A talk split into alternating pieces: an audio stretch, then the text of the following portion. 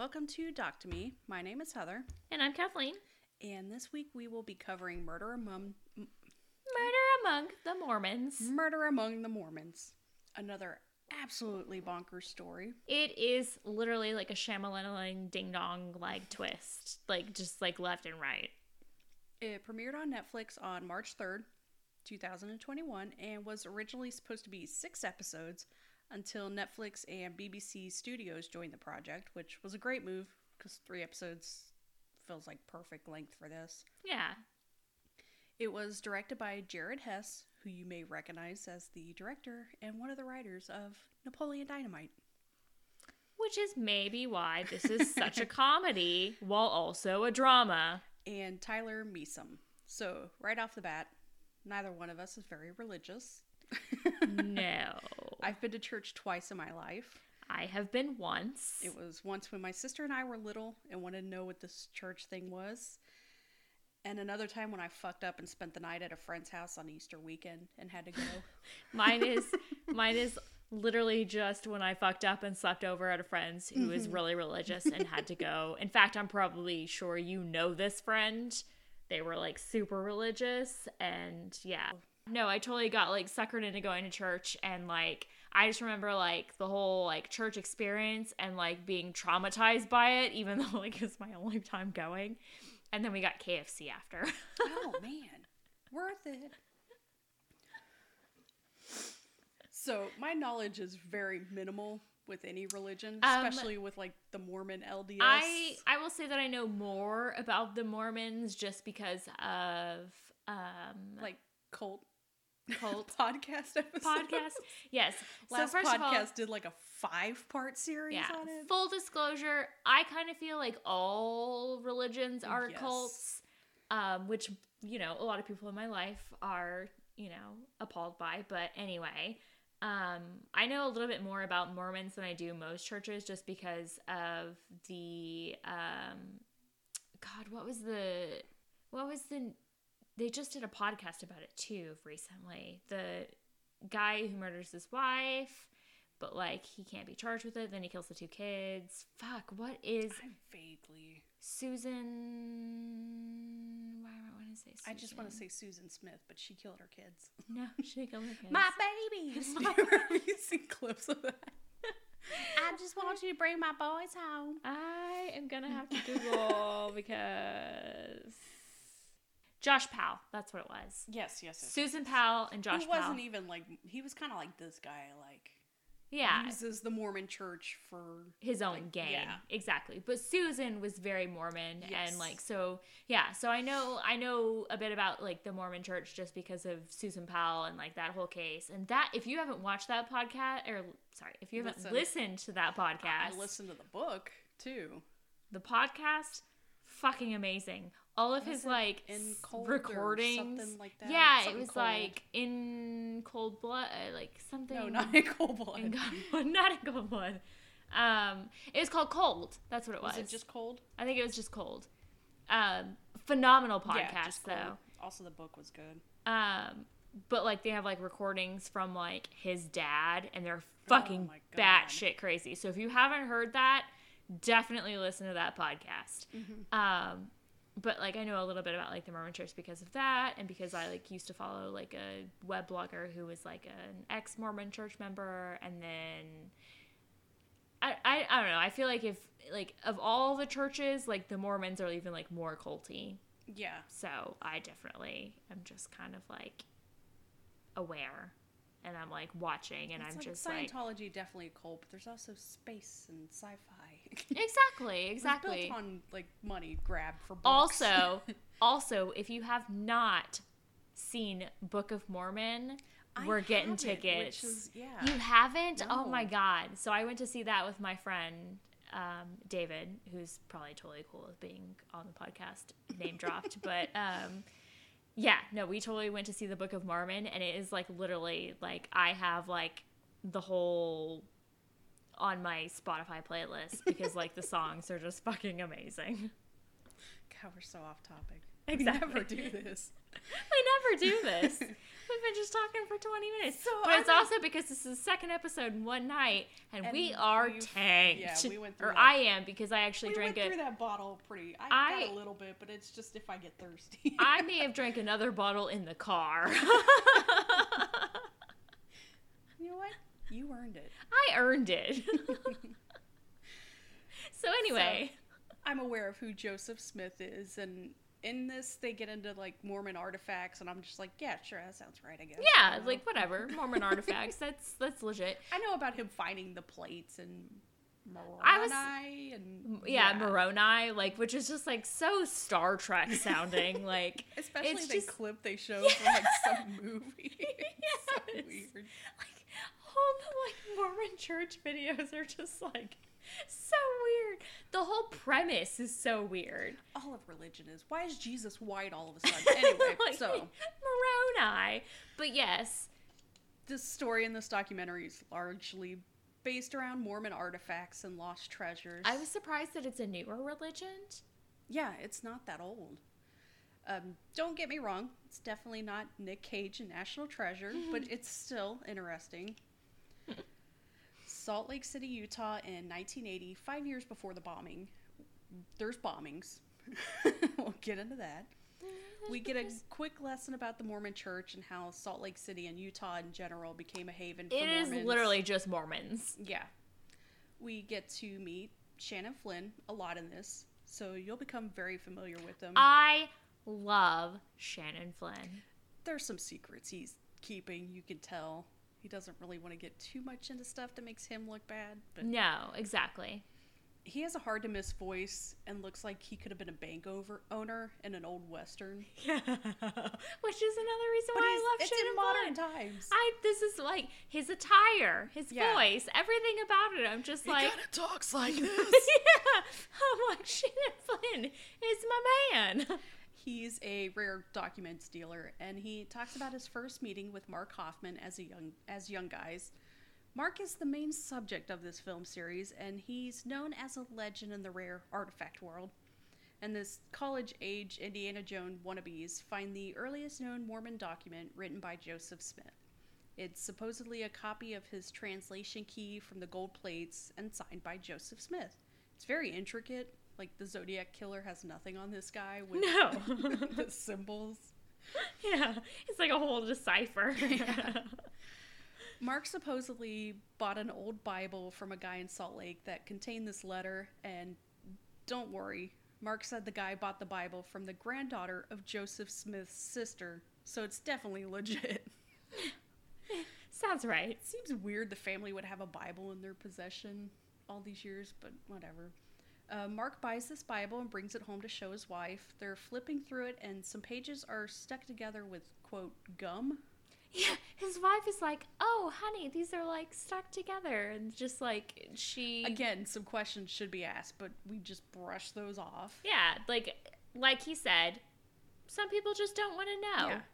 They get the pages unstuck, and lo and behold, there's a folded piece of paper or the Anthon transcript. Isn't that what it was called? Anthon?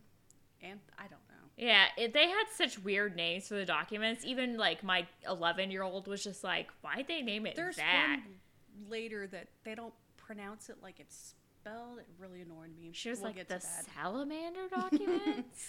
what so the after finding this, he jumps into this documenting document collecting world feed first. We also learn about a little thing called celestial pursuit, which is trivial pursuit for Mormons. I didn't even know that was a thing I until I found out about it, Sounds fucking. and. I'm totally getting it for us for God, Christmas. so boring. December 27, 1983, Mark presents Shannon with a new document he's found, which will be later called the White Salamander Letter, that was originally in the box where the infamous gold plates were. Yeah, so weird. So this letter is apparently dangerous to the Mormon Church and completely un- and upends their origins. The letter was from Martin Harris, who was an important man in early Mormonism, and it said that Joseph Smith had told him that Joseph was led to the golden plates by a white salamander. Which is super wild. and I love the dude telling us this. He really emphasizes the H in white. He says white. White.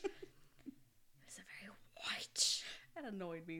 It was the white. sa- the white salamander. So this letter contradicts the church's version of how Joseph found the plates, which was an angel named Moroni. Moroni. So now it just sounds like Joseph was high as fuck and hallucinated a weird lizard. He was tripping, okay? LSD was a thing. We've all been there. I've seen some shit, okay? The church is known for sort of keeping documents like this from the public because it's embarrassing for them. yeah, I mean. So Mark decides to sell it to this collector for $40,000 after it's been authenticated, which seems like a small amount for something this powerful that could upend a religion. Yeah, exactly. Instead of the religion being based on angels, now it's magic. and this dude turns around and donates the letter to the church. So the church comes down and is basically like, okay, it may be authenticated, but that doesn't mean it's not a forgery from that time period. exactly. So covering their asses. It's a thing. Mark was smart enough to get pictures taken of the letter, so those are released to the public. The church can't just act like it doesn't exist. August 1985, Alvin Rust is approached by Mark and is told there's a huge collection of Mormon documents in New York, but Mark needs $185,000 to be able to buy it. Full disclosure, if you ever asked me for that kind of money, I'd just be like, I love you so much. I don't, I, I wouldn't even ask you for $185, let alone 185,000. I would give you $185. I would. I wouldn't even ask it though. I would be like, I love you so much. 185, yes, but 185,000, I'd be like, I'm sorry, who the fuck do you think I am? Sell your house if you want that. yeah. And Alvin's like, cool, no problem. I got credit with the bank, and I'll just lend Everyone has credit with the bank. $185,000, no problem. It's insane. So these documents become known as it's the, the fucking 80s. okay. It's spelled McLellin, but they keep saying McClellan, and it's It bothers me. it bothered me. it bothers me too. And in this, there's a letter that's even more devastating than the White Salamander. A letter written by Joseph Smith Smith's wife that states it was Joseph's older brother, not him, that witnessed Moroni and found the plates. and awe. The religion is still true, but it was a different discoverer. That's so dumb. It seems strange that these two huge, devastating things that no one's ever heard even the slightest hint of were found, Are discovered by the same by the same guy. Yeah. But whatever. So the church found out about these documents and offered Mark three hundred thousand dollars for them. Which, like, come on, that's real low balling. I know you're a church; you have way more than that. Like, you're like the entire state of Utah. You have way more money It's kind of funny we're recording this after. Did you hear what happened to that Joel Osteen at his church? There was a robbery of six hundred thousand dollars that a plumber just found it in a wall. I don't think robbers are gonna bust down a wall, stash all this money there, tile it back up. Anyway, okay. It's an inside job. Fast forward to October 15th, 1985 at 8:15 a.m. You know it's bad when there's time. A bomb goes off in the Judge Building, which is a commercial office building in downtown Salt Lake City and Which is a badass name for a building. Judge Building. Yeah, I was like, "What is this building?" I looked it up and it's like, "Oh, it's just commercial office space." I thought it was like I thought it was like a courthouse type thing. just an office space. It's named after a woman who wanted it built Judge. Look how progressive is that though that they named it after a woman. Well, she bought it. They didn't name it after Okay. her. She bought it. Her husband was dead, so She's not like, "Fuck you guys! I'm gonna name this shit if after her husband was still alive, they would have named it been after like, him, even though she Mr. Judge. Yeah. There's a report of one death. A man named Stephen Christensen, who had been working with Mark Hofmann to sell the McClellan collection of the church. He had just arrived to work and went to pick up a package in the doorway of his office when the bomb went off. They don't mention it in this, but there's also a secretary that was injured by shrapnel. Yeah, she was literally crying, like she like encountered the Doesn't bomb. get brought up at all. She's again women. Yes. We suck. No one needs to talk about Nine us. twenty-eight that same morning, another ex- explosion is reported in Holladay, Utah, which I guess is a suburb of Salt Lake City. We're going to go off topic a little bit. Our next town. Notable people from this include Mitt, Mitt Romney and anthropologist, magician, mentalist Paul W. Draper, which of course led me down a rabbit hole. During the pandemic, he started offering online magic shows for like friends or family groups over Zoom. You can pay this guy to give you guys a magic show. I really wish his website, yeah, there's a website, wish it listed pricing because I definitely wasn't going to spend the time to call and ask. No. Which newsflash, guys? If you have a business, put your fri- like put your pricing on the business webpage, like so that you don't have to have people call and ask. Not even like an exact, but like between this and this, I'm Exactly. Give me a rough estimate of how much I'm gonna have to spend. I don't like talking on the phone. Why am I going to spend my time? Oh, I, d- I literally, I am not going to call you. I am going to message you like on text or like Facebook Messenger or, Or whatever I can. In fact, like with my own job, I will avoid calling you by like Googling as much as I can to find out about you. Like, it's not happening. But his website does offer free coloring pages for the kids. Oh, how how fancy. So random. We're gonna have to get a couple And this those. dude definitely looks like a magician. So Paul W. Draper, look him up. So back to this. Both bombs were triggered by an electrical timing device and were the work of professional assassins. What the fuck does that mean? So I guess because they work correctly. Newsflash: anyone can make a bomb. yeah, I guess if they work correctly, so it's not some asshole teenagers fucking around. I feel like my 11 year old could figure out how to make a bomb. Like Yeah, it's it's not that hard. It's like pretty like out there. With the second bomb, the victim is Kathy Sheets, unfortunate name, who was the wife of one of Steve Christensen's former business associates. So clearly, she's not the target. No. Her husband, yeah. But these two bombings are connected. So the police come forward and tell the public they're looking into business dealings with Christensen and Sheets, which include the salamander letter.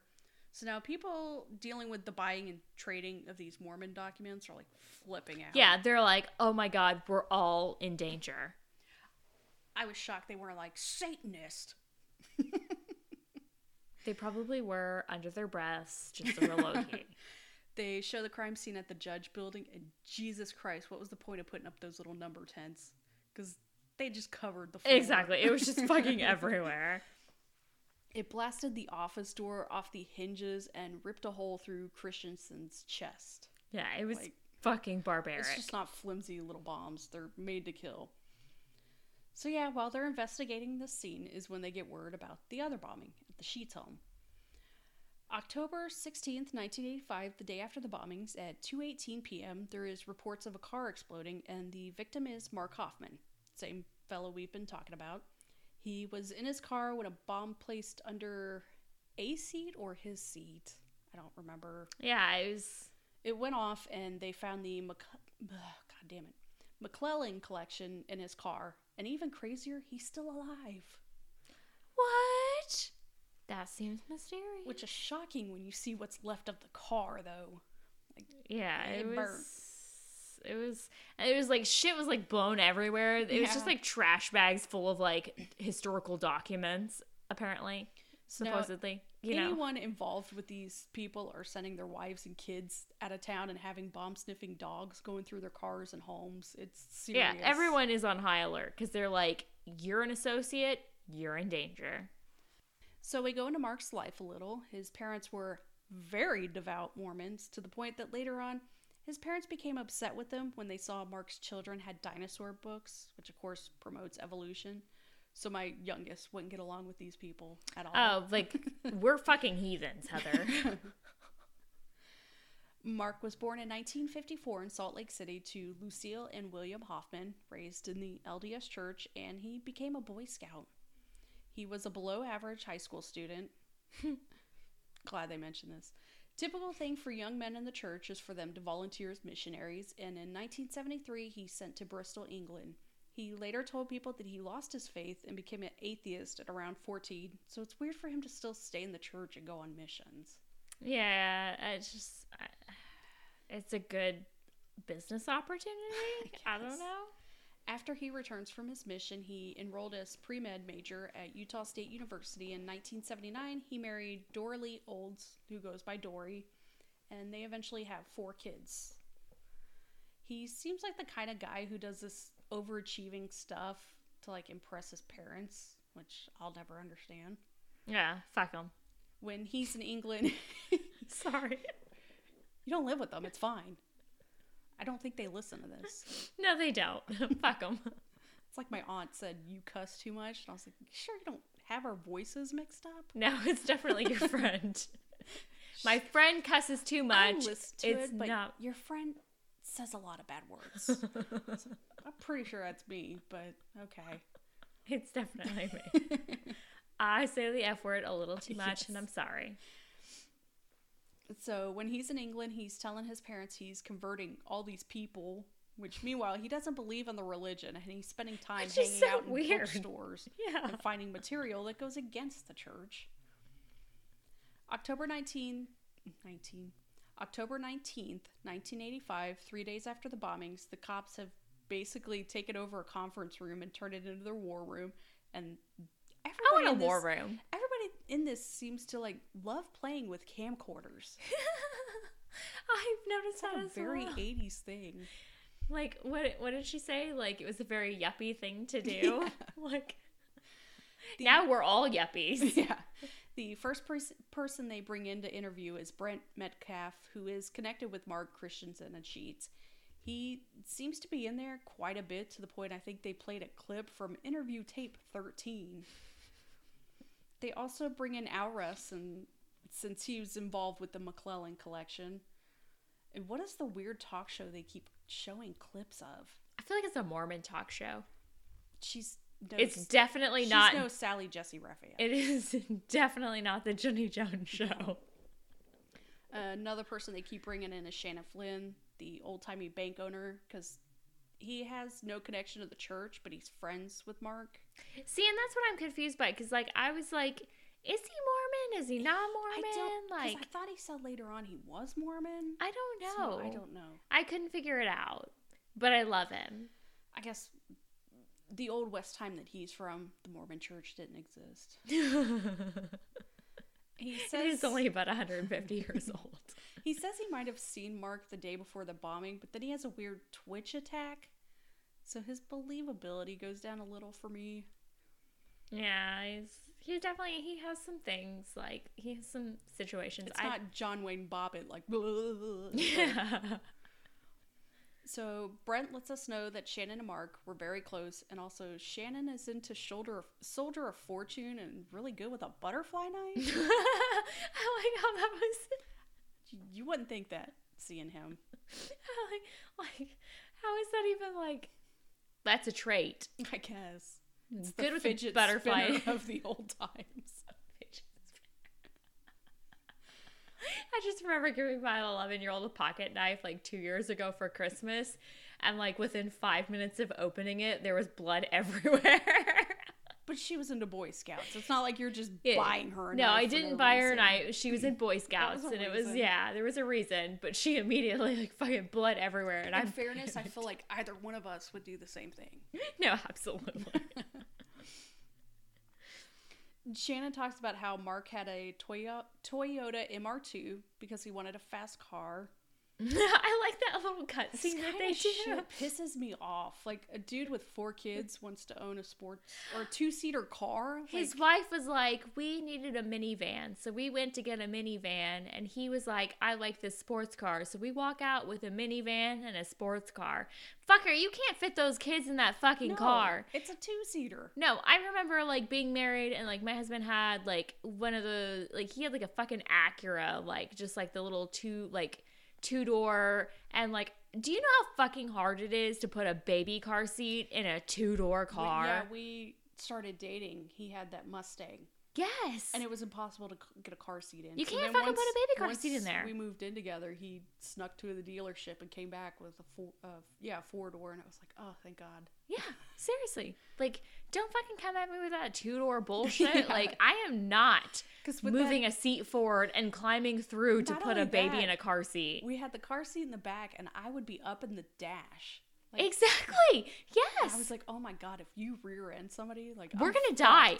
Yes, I feel you. We were gonna die. We were gonna solidarity. We were going to die in that situation. So yeah, fuck the two door. If you are a family man, don't ever get a fucking Yeah, two like door. why do you get to have this fun car while she has to tote around a van? and fucking minivan. And back in the eighties, the minivans in the man, eighties, they were man. not mini. Those like Ford Aerostars, like oh my God. they were so huge.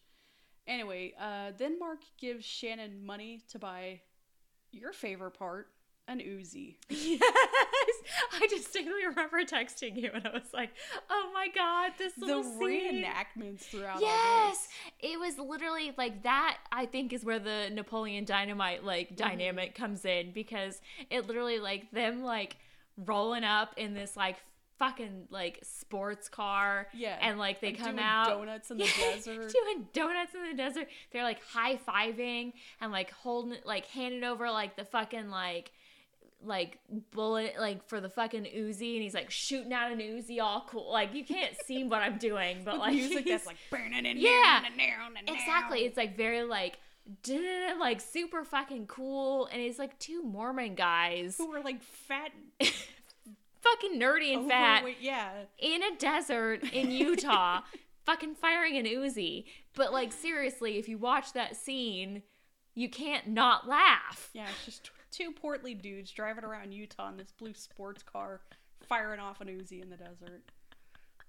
Mark just sounds like a douche. He really is. Needless to say, Shannon is the first arrest in this case and is charged with possessing an unregistered firearm. Big surprise.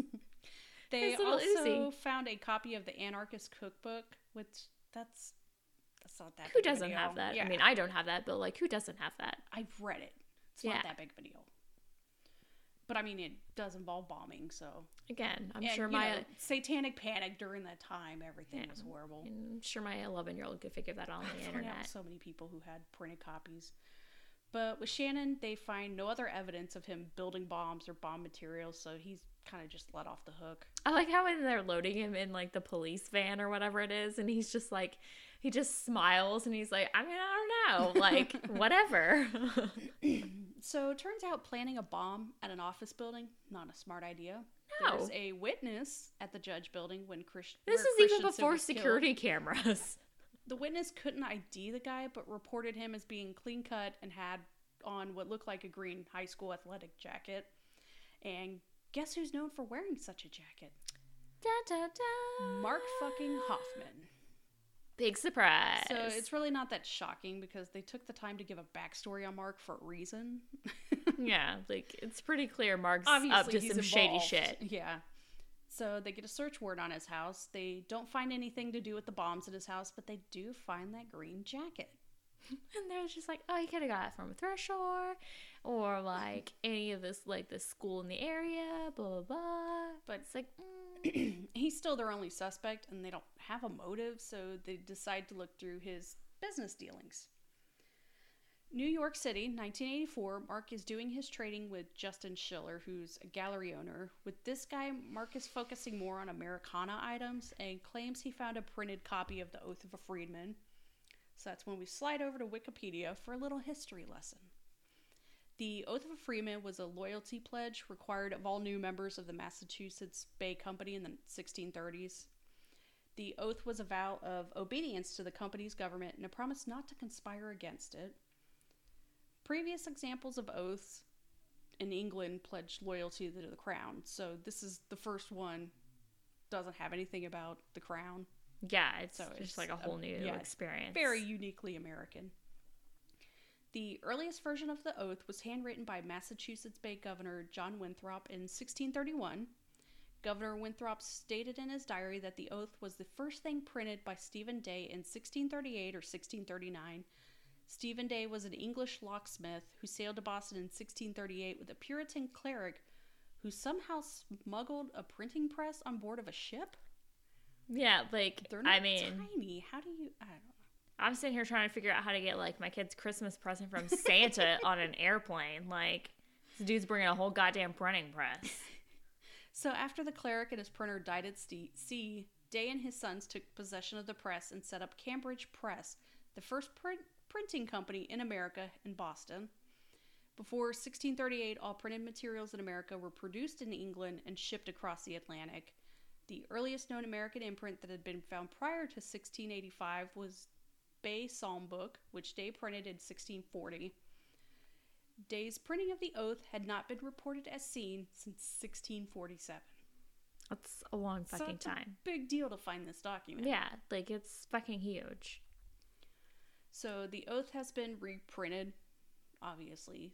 Otherwise, how would we know about it? But the original sheet of paper has never been found. Until now. Maybe. So he comes to New York to visit Justin. Justin says the paper feels right and the typing looks correct, but he's just going to send it off for testing just to be sure.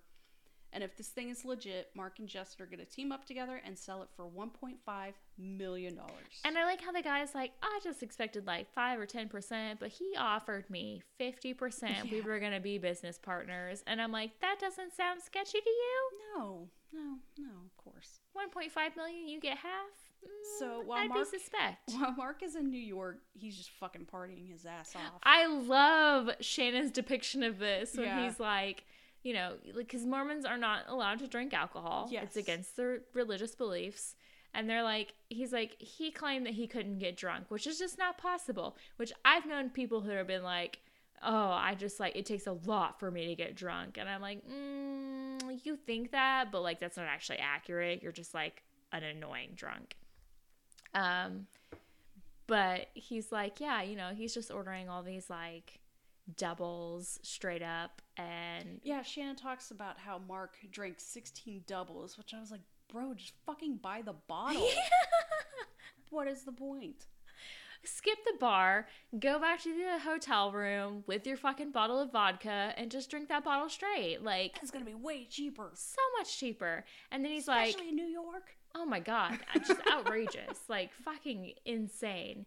And he's like, "We had him get up and like walk around the table and he was totally fine." And I'm just like, mm, "But was he? was he really? Were you guys drunk? Because then, yeah, it would look like he's walking straight. Yeah, I just uh, he's maybe just really good at covering. But then also he's like when he gets back to the hotel room, he, He just, just like puked. up, yeah. yeah. he's like he puked his guts out. So he tries to pass himself off as the super successful good boy Mormon who's just barely getting by financially and just parties as soon as he's away from home. Which is weird. He claims to have he claims to have all these documents that are worth a ton of money, but they're basically worthless if you can't sell them. And yet he's still spending money. Yeah, and he's got four kids at home. Yeah. with his little minivan. His lawyer's saying he has no motive for these murders. He couldn't have done it for financial gains because he has this document that's worth 1.5 million, which again means nothing if you can't sell it. It has to be verified, bro.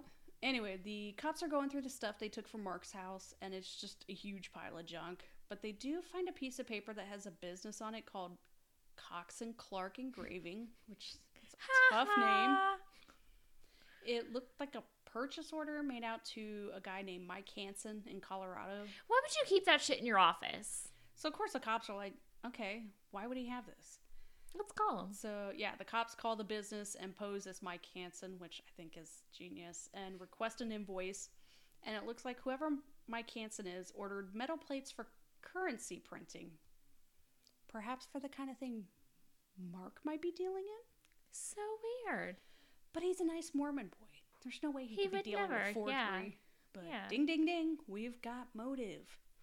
So once this comes out, the church is like, how about we send that salamander letter and all this other stuff to the FBI to get tested? Haha, salamander letter. And let's bring in your favorite guy. My absolute favorite guy. I love this man. George J. Throckmorton.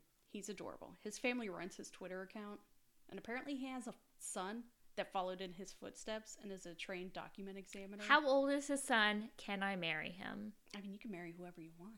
I mean, I just I I like older dudes, but I don't know that I like grandpa older dudes. I mean, like I would have married Alan You- Rickman. oh, Actually, you know what? yes. Philip Seymour Hoffman too. Fuck. You know what? After watching Twister, I would have married a grandpa. So you know what? but It's you fine. have to I don't. move to Salt Lake City.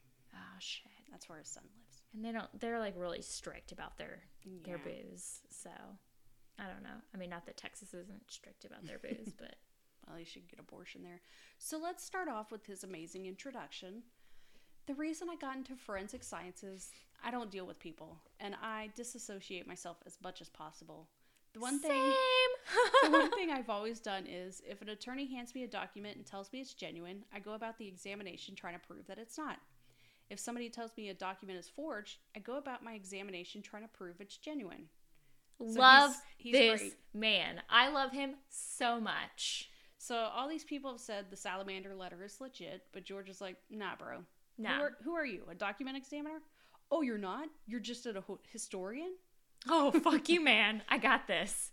Leave this work to good old George Throckmorton. I just love the name Throckmorton.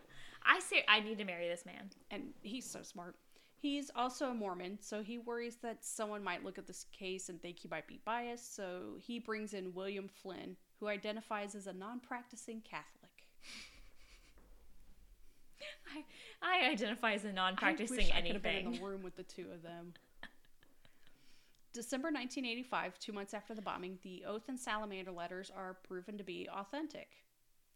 George. George has other feelings about these conclusions, though. He feels the testing wasn't deep enough. He noticed weird cracking in the ink. The best way to describe it, it's if you've ever seen like seri- severe psoriasis. Is Oh, yeah. it kind of reminded me. Yeah. So some of the ink is doing this weird cracking thing, and other times it's not. So then they figure out that documents with the cracking were documents that had been handled by Mark, and the other documents had been in possession of the church since before Mark was even born. Suspish. Yeah. So they next start to look at, into other printing places that might have been visited by Mike Hansen, and they find two Utah Engraving and Debouzek Printing. And Debouzek had an order from a customer named Mike Hansen, who ordered a plate for the oath. So weird how it's the exact document this man is selling. And he's such a fucking idiot.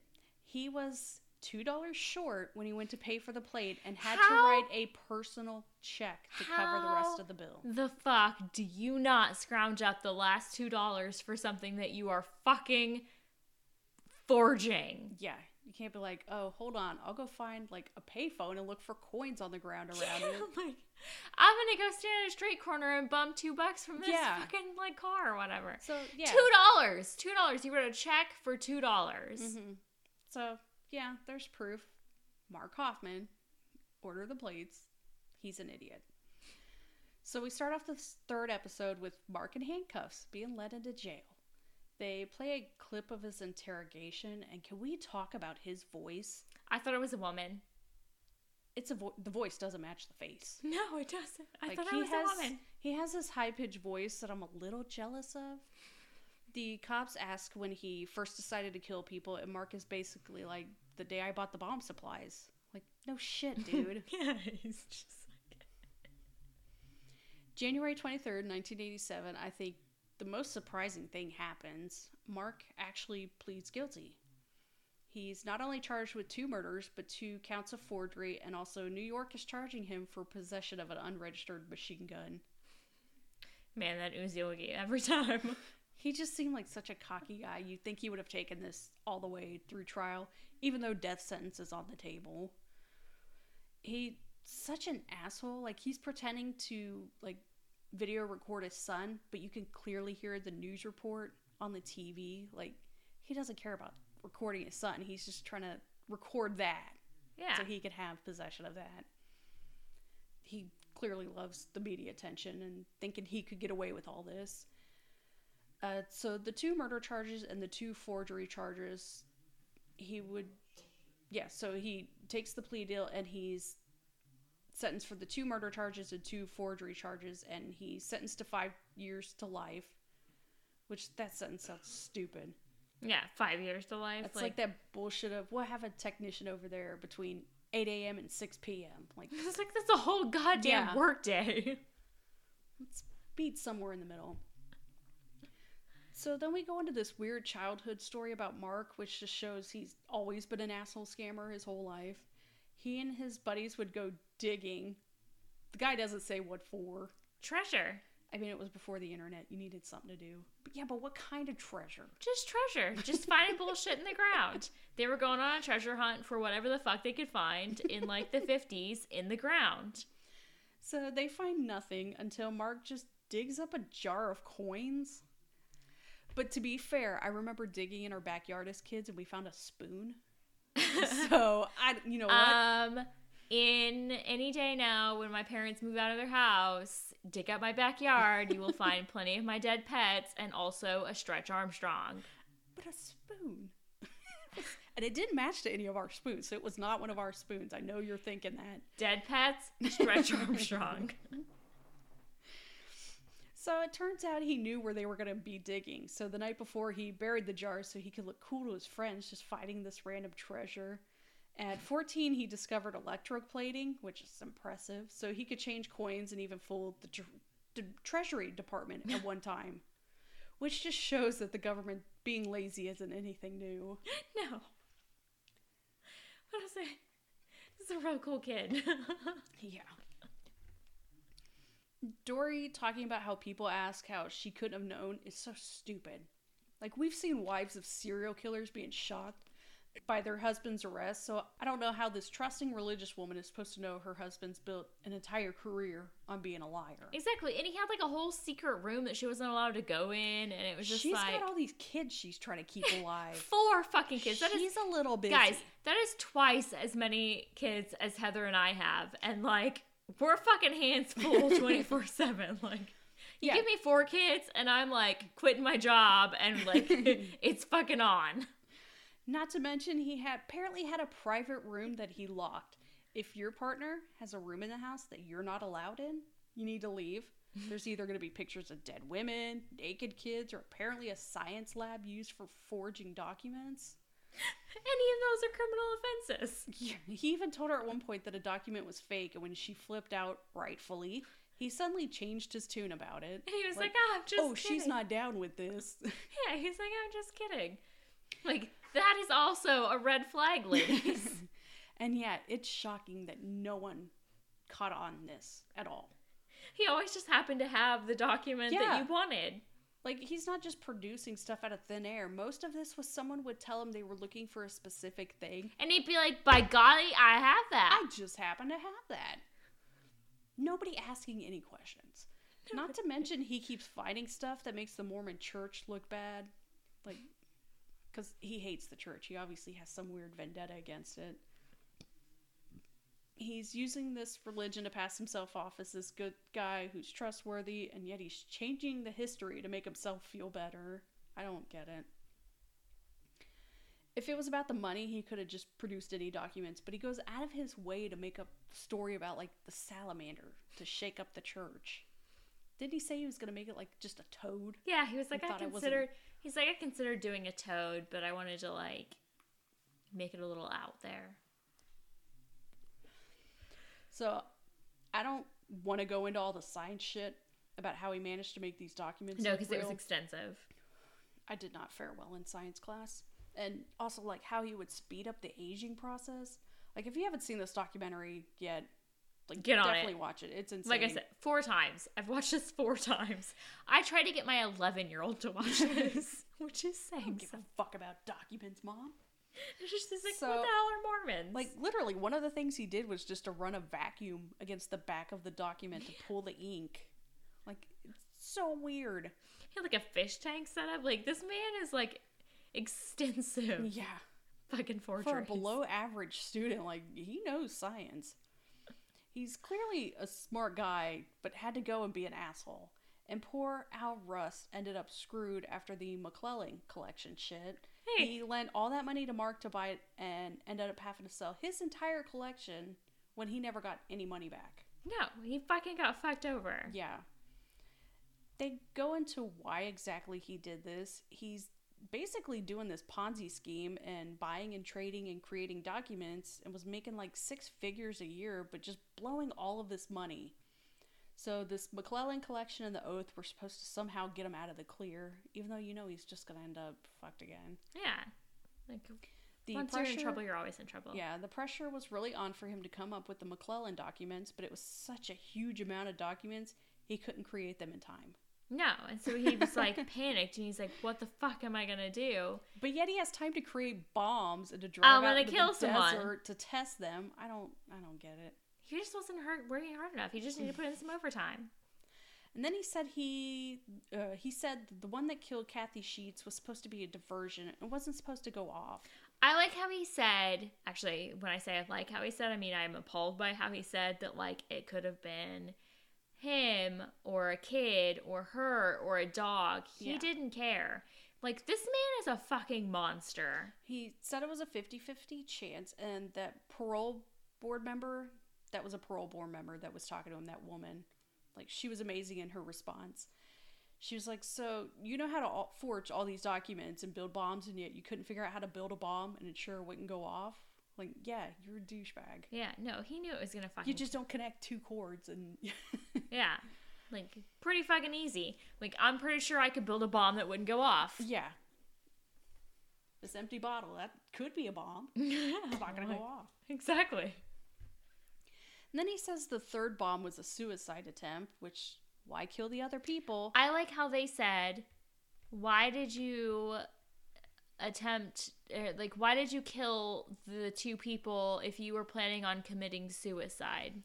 And also, you know how to build these bombs, and yet you didn't build one that would actually be successful in And killing you. Yeah. So clearly, the third bomb was for somebody else. Uh, Brent Ashworth says he believed he was the intended target because he was supposed to meet with Mark that day. I don't remember how he related to all of this. Maybe he was just another buyer. I don't know. I, I feel like they were just he was just trying to like make it look like anyone that was associated in any Yeah. way, like just to throw Like, I everyone think he fucked up and the bomb just went off while he Yeah. was. I don't know. I mean, the man lost some fingers. So yeah, there's so many people who were scammed throughout this. It's hard to keep up with all of them. And this guy is only alive because his wife didn't want him to go. Like you buy that woman whatever she wants forever. Seriously, like she fucking like she rules you. And then we hear this idiot was approaching other min- inmates, um, putting a hit out on the parole board members, and your future second husband George Throckmorton, That bastard. fucking monster. How dare he? Like I'm going to have beautiful children with this man. He just celebrated, I think, like his 45th wedding anniversary or something. I'm gonna It was have on Twitter. I'm gonna have beautiful children with this man's son or grandson, depending on who's not married. But yeah, he might have been a little mad. Parole board recommended he never be released, and Dory files for divorce. Fucking as she should. Yeah. He was also excommunicated by the church, but I don't think that bothered him. And neither did killing anyone, because according to him, I don't feel anything for them. My philosophy is that they're dead. They're not suffering. I think life is basically worthless. They could have died e- just as easily in a car accident. I don't believe in God. I don't believe in an afterlife. They don't know they're dead. When the person is like, "Do you feel guilt?" and or like, well, no, what? It wasn't guilt. He, she was Do you like, feel like remorse? yeah do you feel remorse and then he like paused and she and she was like you know for like and he was like yeah and she was like for your family or for the victims and he was like he paused for a really long time Yeah. like this man is a fucking monster like he killed two people the second one d- he didn't even care who it killed like Yeah. he was literally willing to he kill put it in front of their house. he was willing to kill a child. Yeah. He did not care. He has no remorse. No. He also attempts suicide in his cell with pills. He survived, but spent 12 hours lying on his right arm and blocked circulation, which caused mu- muscle atrophy, which made his forging hand permanently disabled. Good. Like he should have died. Yeah. He was originally at Utah State Prison in Draper, but in 2016 he was transferred to Central Utah Correctional Facility in Gunnison. So yeah, he'll die in prison because he shows absolutely no remorse. No, absolutely. And when he was like asked if he should spend forever in prison or if he should be like let out at some point. and he was like, "Oh, I should absolutely be let out at some point." It's like, what world are you living on? Yeah. So this is like the end of it. Dory tried to move on after he was arrested. She was shunned by friends and the church and struggled to care for her kids with little education and no job experience because that's how churches work. But she was eventually able to start her own business. She calls herself the creation coach and works as a board certified consulting hypnotist, a Reiki master instructor, and a lymphatic massage therapist. Interesting. Don't know what any of that means, No, it sounds very hippie. but she seemed like a sweet woman, so. No, absolutely. The poor woman. So that's the end. And as I texted you yesterday, this was a bad one to pick up for this time of the year because of so many packages arriving at our house. Like I would pause before I would pick up a box. and I actually we watched Jingle All the Way the other day, and when he's like pulling out the package, and he's like, "It's a bomb" or whatever, and then he's like, "Nah, it's like not actually a bomb or whatever." He's like, "It's just a random package," and then like the other one when he like pulls it out, he's like, "It's a bomb," and then it like turns out to be a bomb, and he's That's like, the Unabomber. One of the guys was like, "What if it's a bomb?" And then it exploded. Yeah, exactly. and he's like, there are a lot of fucked up people in this world. it's like, there are a lot of fucked up people in this world, guys. Be safe. So yeah, uh, coming up, we may just take a week off just for the holidays. We'll see. Eh, we'll see, yeah. But that is the end from this week. Na na. it's it's a masterpiece, I'm telling you guys. Watch it, maybe watch it twice. Hate this guy. Laugh a little lot. Enjoy Shannon and his voice and his outfits and like the reenactment of him with the Uzi. Just like really get in there. That So- sweet button up coat thing he has. I don't know. Did he have a pocket watch? I don't know. It was a lot. It was I think there was probably a pocket watch. Just know it's Abby Baker. All right. We'll see you later. Bye. Bye. Thank you for listening to Doc to Me. The opening music is by Twisterium. For comments or suggestions, we can be reached by email at doctomepod at gmail.com. Find us on Twitter at doctomepod and find a link to our Facebook group in the show notes. Thank you.